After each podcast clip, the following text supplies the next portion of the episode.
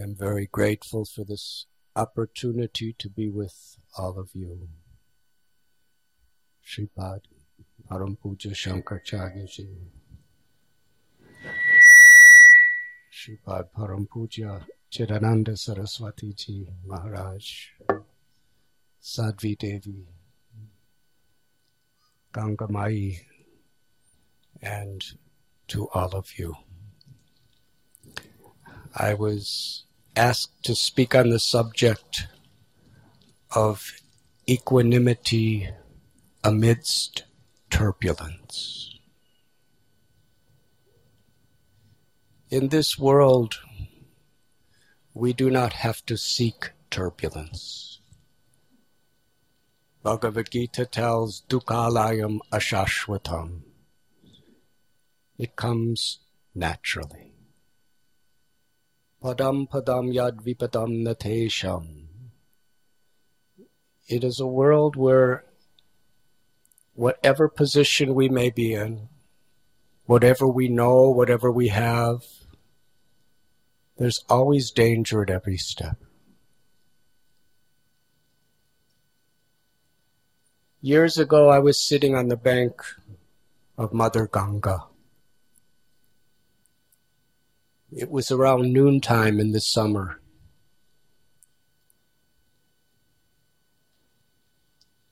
I prayed for some experience or some lesson that could help transform my life. And interestingly, even apparently ordinary things that happen can have a major impact if our hearts are open to receive those blessings. In the Bible, it is said, Seek and ye shall find. So while I was sitting on the banks of Mother Ganga that day, I was really seeking. And then something happened. I was all alone because it was summer and it was at Prayag. A hawk, very big hawk, was flying just over my head. Its wings were spread, brown, gold, white. It was coming lower and lower until it was just a few meters above me. I looked up, and its sharp claws were moving like it was about to attack someone. Its yellow eyes, glistening in the sunshine, were staring what appeared to be on me, and there was no one else around. Its beak was curved and sharp at the tip as it came just a few feet above my head. Then suddenly, it head first into the Ganga, went underwater. And while underwater, there was a skirmish. It was splashes and splashes and splashes. I was wondering, what's happening? Suddenly, the hawk emerged from the current of Ganga, and in its claws was a fish. Now, this was just a few feet in front of me. That fish was about a foot long. And I could see its eyes. I don't know if it was a boy or girl, actually. But I could see his eyes. They were completely disoriented, shocked. As the hawk was bringing the fish higher and higher. The fi- fish was flapping furiously, trying to escape, but could not.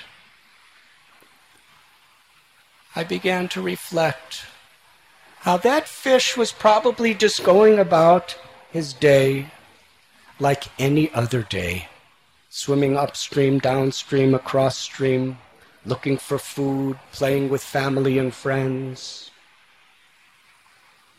when at the least expected moment the hawk of faith ripped it out of its complacency to suffer and die.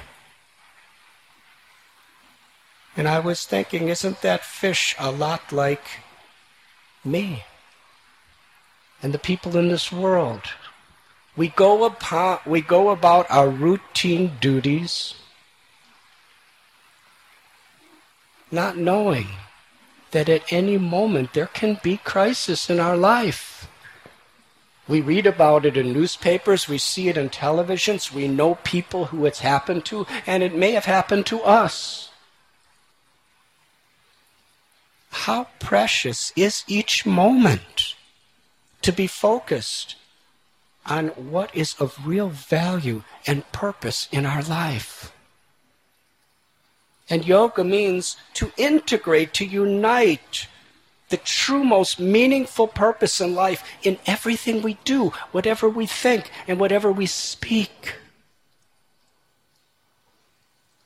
As I saw that hawk carrying the fish into the forest, I was thinking if this fish was swimming deeper, the hawk could not touch it. And similarly, if we orchestrate our life in such a way that we can find our happiness, our purpose, and our connection deeper within ourselves, then the ever changing circumstances of this world cannot really touch us. But if our happiness and distress and our searchings and our longings are on this very superficial, shallow level, then at any moment the hawk of fate can create such turbulence in our life. Krishna tells in Bhagavad Gita that true intelligence is when we rejoice within when we find our happiness, our shelter within. If we find it there, we find such a treasure of joy, of love. Naturally, we become instruments of the compassion of that grace, and we want to share it with the world. Without that experience, birth after birth, we're struggling and striving to find things outside of ourselves to give that experience.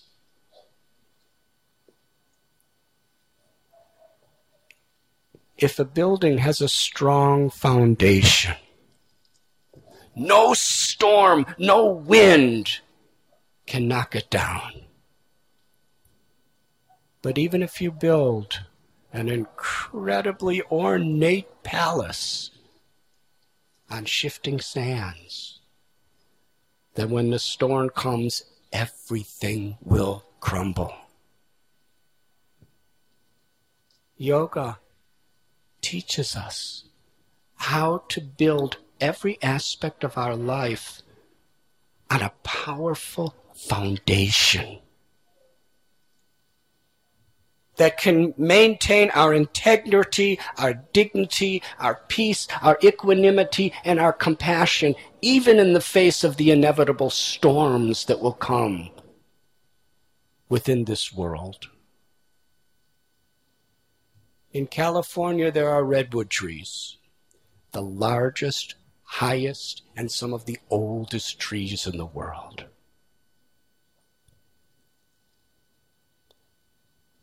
These trees have gone through thousands of years, some of them, and endured earthquakes, blizzards, storms, tornadoes. How do they just keep growing and growing?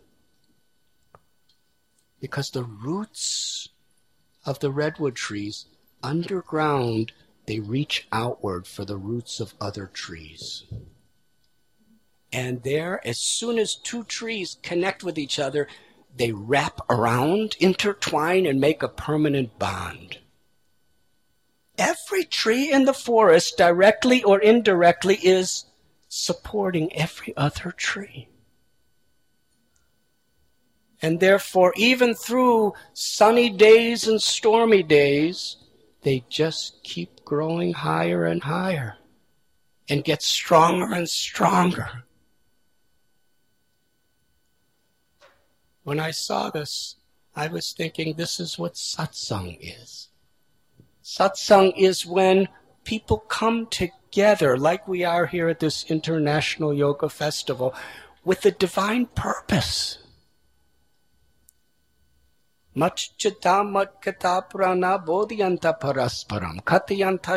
Nityam tushyanti. When yogis, when devotees come together, they enlighten and inspire one another and feel great happiness in doing so. That is our strength. There's a beautiful story in the Shrimad Bhagavat about a very young boy who was confronted with the most incredibly difficult challenge. Mahajanoyena Gatasapanta. We could learn through the examples of others and follow in their footsteps. In Badrikashram, on the banks of the Saraswati River, Srila Vedavyas was speaking to Narada Muni. And Vedavyas was asking how, how he attained such an enlightened position. Narada Muni explained his previous life. He was living in the jungle. His mother was a very simple hearted, uneducated maidservant. She was a widow and he was the only child.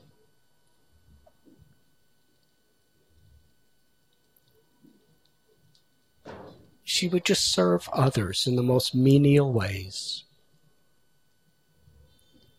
At one time, a group of great sages came to that forest. During the Chaturmasya, the rainy season, where they could not travel. And she was serving them. Little things, cleaning, washing, bringing objects. And her little five year old son was helping her. And he became so attached to these sages, who he called the Bhakti Vedantas.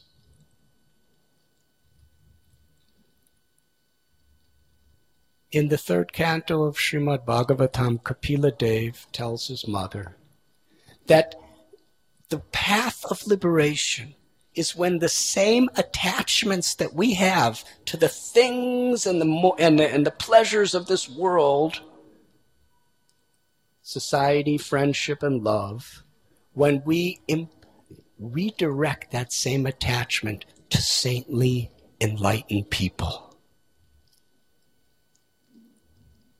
They were just so kind to this boy.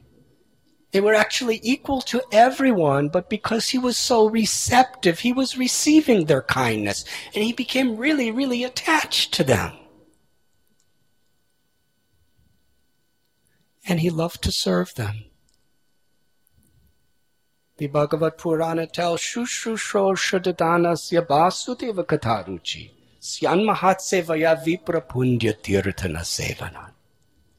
That when we serve Mahats, great people, our taste, our eagerness for transcendental life increases and we want to hear these spiritual subject matters. Harikatha. One day, he had so much faith in these people. he asked them, Could I take the remnants of your food after you finish and leave it on your plate?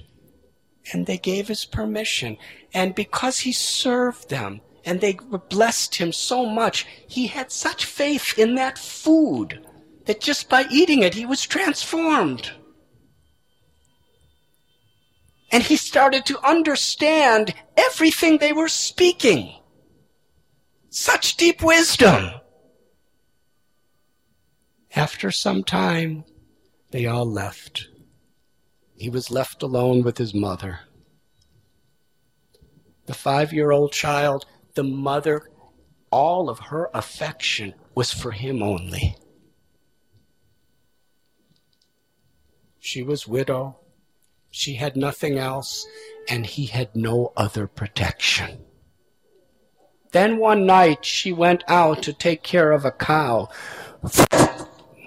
A serpent struck her on the leg and she died. Now, this is a turbulent situation in a child's life. Five years old, you're all alone. Your mother, who has protected you in every way from the time of your birth, is dead. Naturally, he felt his heart separation from his beloved mother. But because he heard transcendental knowledge from these great sages and he received blessings. He was thinking, this is the grace of God. It is an opportunity for me to come closer. And he began to travel. He traveled to the great towns and cities and saw how people were living and what they were doing and why. He was always looking for deeper wisdom, for a deeper connection to God. He went to the villages and to the agricultural fields, and soon he found himself deep into a forest where no humans would ever go. He was thirsty. He drank water from a little pond, and then he sat under a banyan tree and meditated. He did the same exact meditation he learned from those great sages and rishis. He was meditating on the Paramatma within his heart. And by divine grace, Paramatma, the Supreme Personality of Godhead, appeared within his heart. So beautiful the essence and source of all beauty, of all love. The little boy in his meditation was in ecstasy. He described to Vedavyas in Badrik Ashram, I was swimming, I was drowning in an ocean of ananda or ecstasy. He was so grateful. Suddenly, that form disappeared. It came out of his meditation. He felt such a, such a deep connection. He wanted to make it again. He did the same exact meditation again and again and again, but nothing happened. He was yearning, he was longing. And then Bhagavan spoke to him from within. Said, My dear child, I appeared before you because of your sincerity. But you cannot see me like that constantly unless you are free of any tinge of material desires or attachments. So now you will not see me again in this lifetime but because you will always be longing for me, seeking me, and performing your meditation and chanting my names and glory constantly, you will become completely purified, and in your next life, you will be my great, great, great devotee.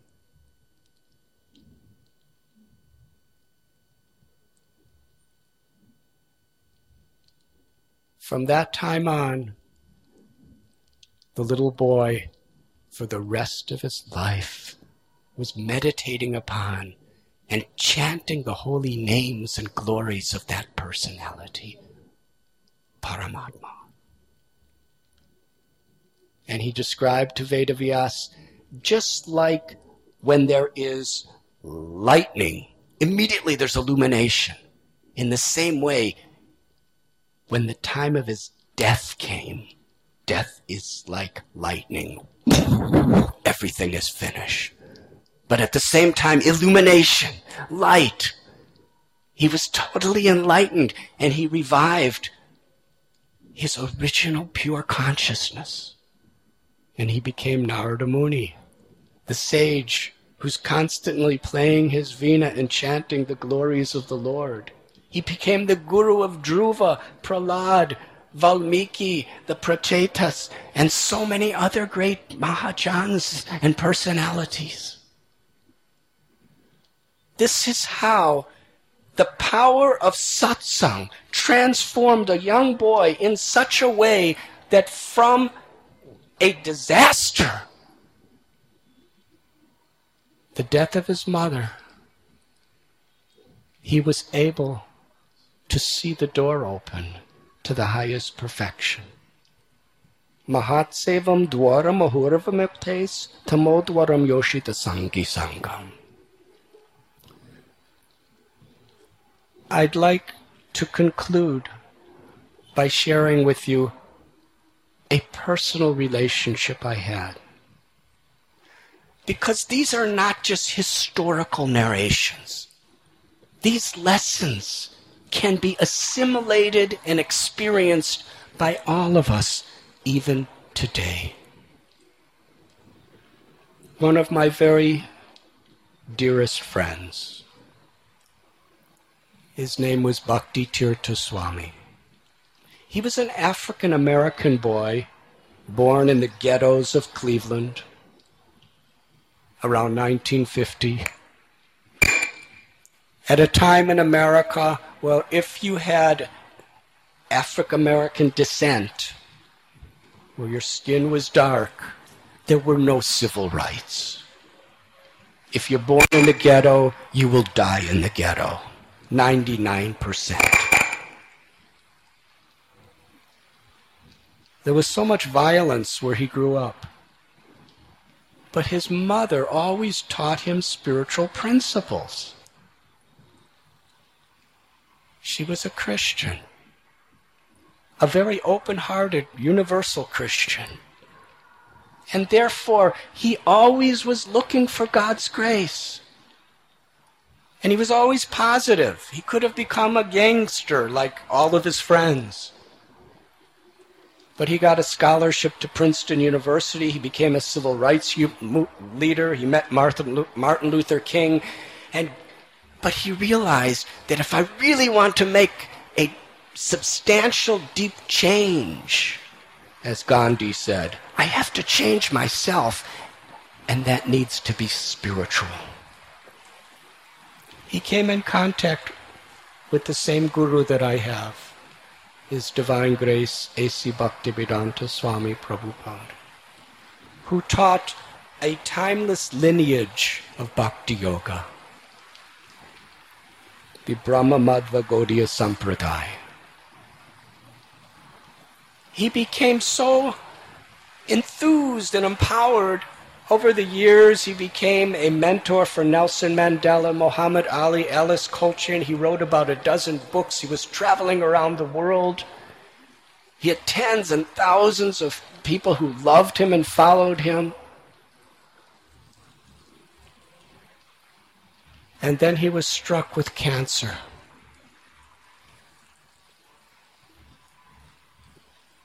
When he was in his very last stages, he called me. He was in Pennsylvania in America, and I was about six hours away.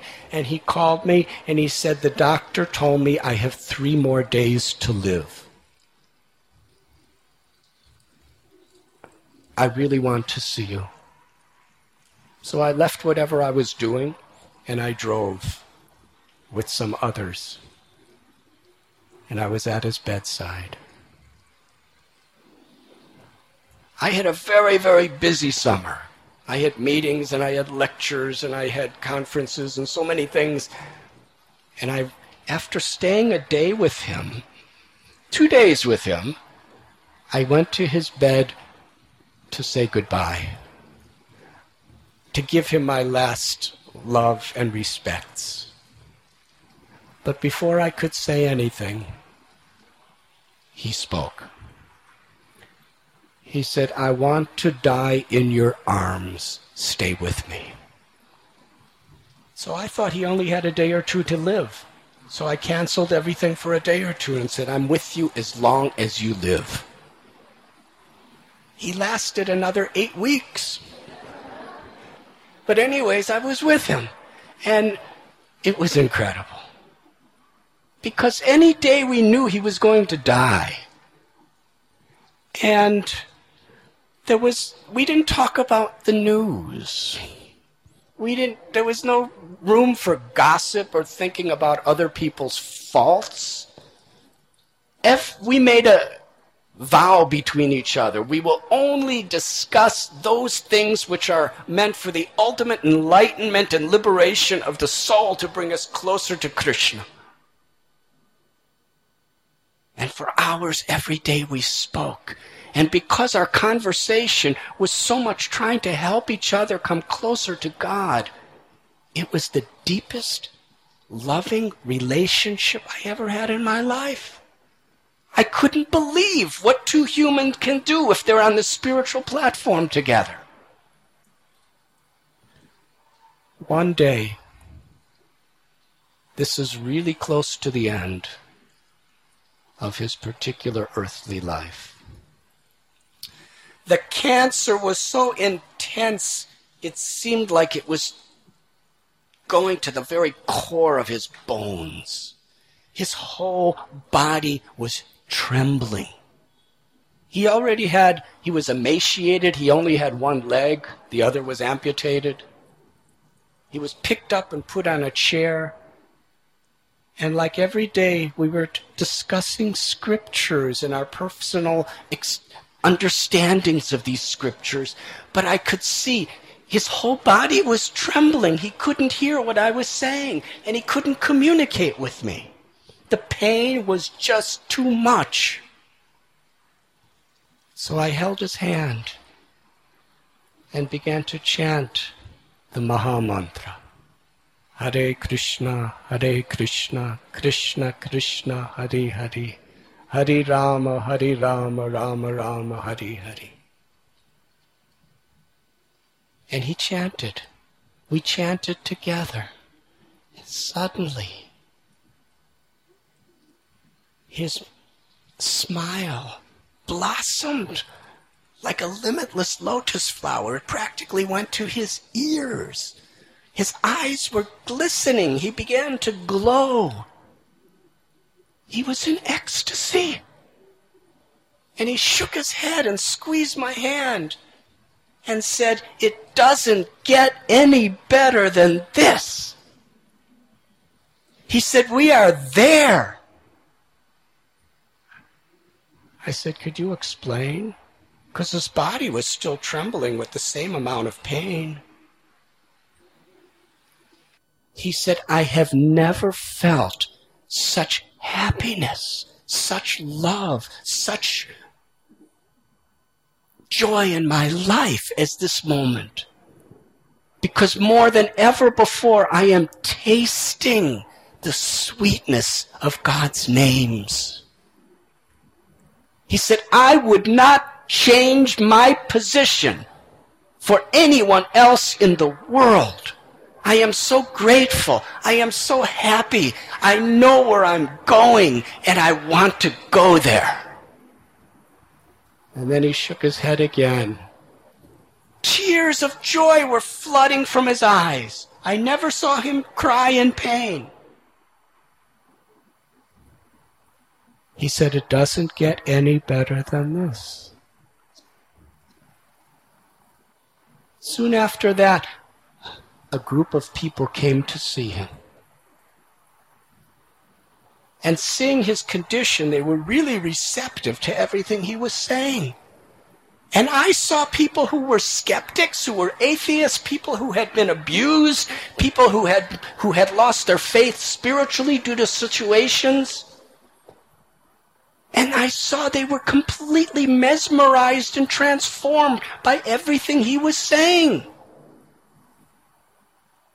When they left the room, I said, Swamiji, I've known you for 35 years. I've never seen you do this to people. I've never seen anyone do this to people. And he smiled. He said, My life is seva. I gave my life to serve.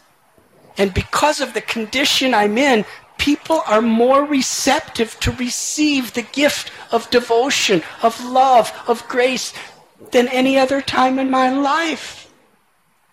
He said, This disease is the greatest benediction for me because it's enabling me to serve people in a deeper way than ever before. It is a blessing. Vishaya vinivartante niraharasya dehana rastavarjam rasopyasya param dristva nivartate. Bhagavad Gita tells that the mind and the senses, even on a nice, peaceful day, could be very turbulent. What to speak on turbulent times? But we can find real peace, real satisfaction, real love, real compassion within our hearts when we experience our true nature, our true self, when we feel God's eternal love for the soul and we reciprocate by our kindness to all others. In this way, we can find the highest equanimity both in the sunny and rainy days. Queen Kunti she gave an analogy of the Ganga. As the river Ganges continuously flows to the sea without hindrance, my dear Lord Krishna, let my attraction be forever drawn to you without being diverted to the superficial little things of this world. Then we can be like Mother Ganga instruments of grace. Thank you very much.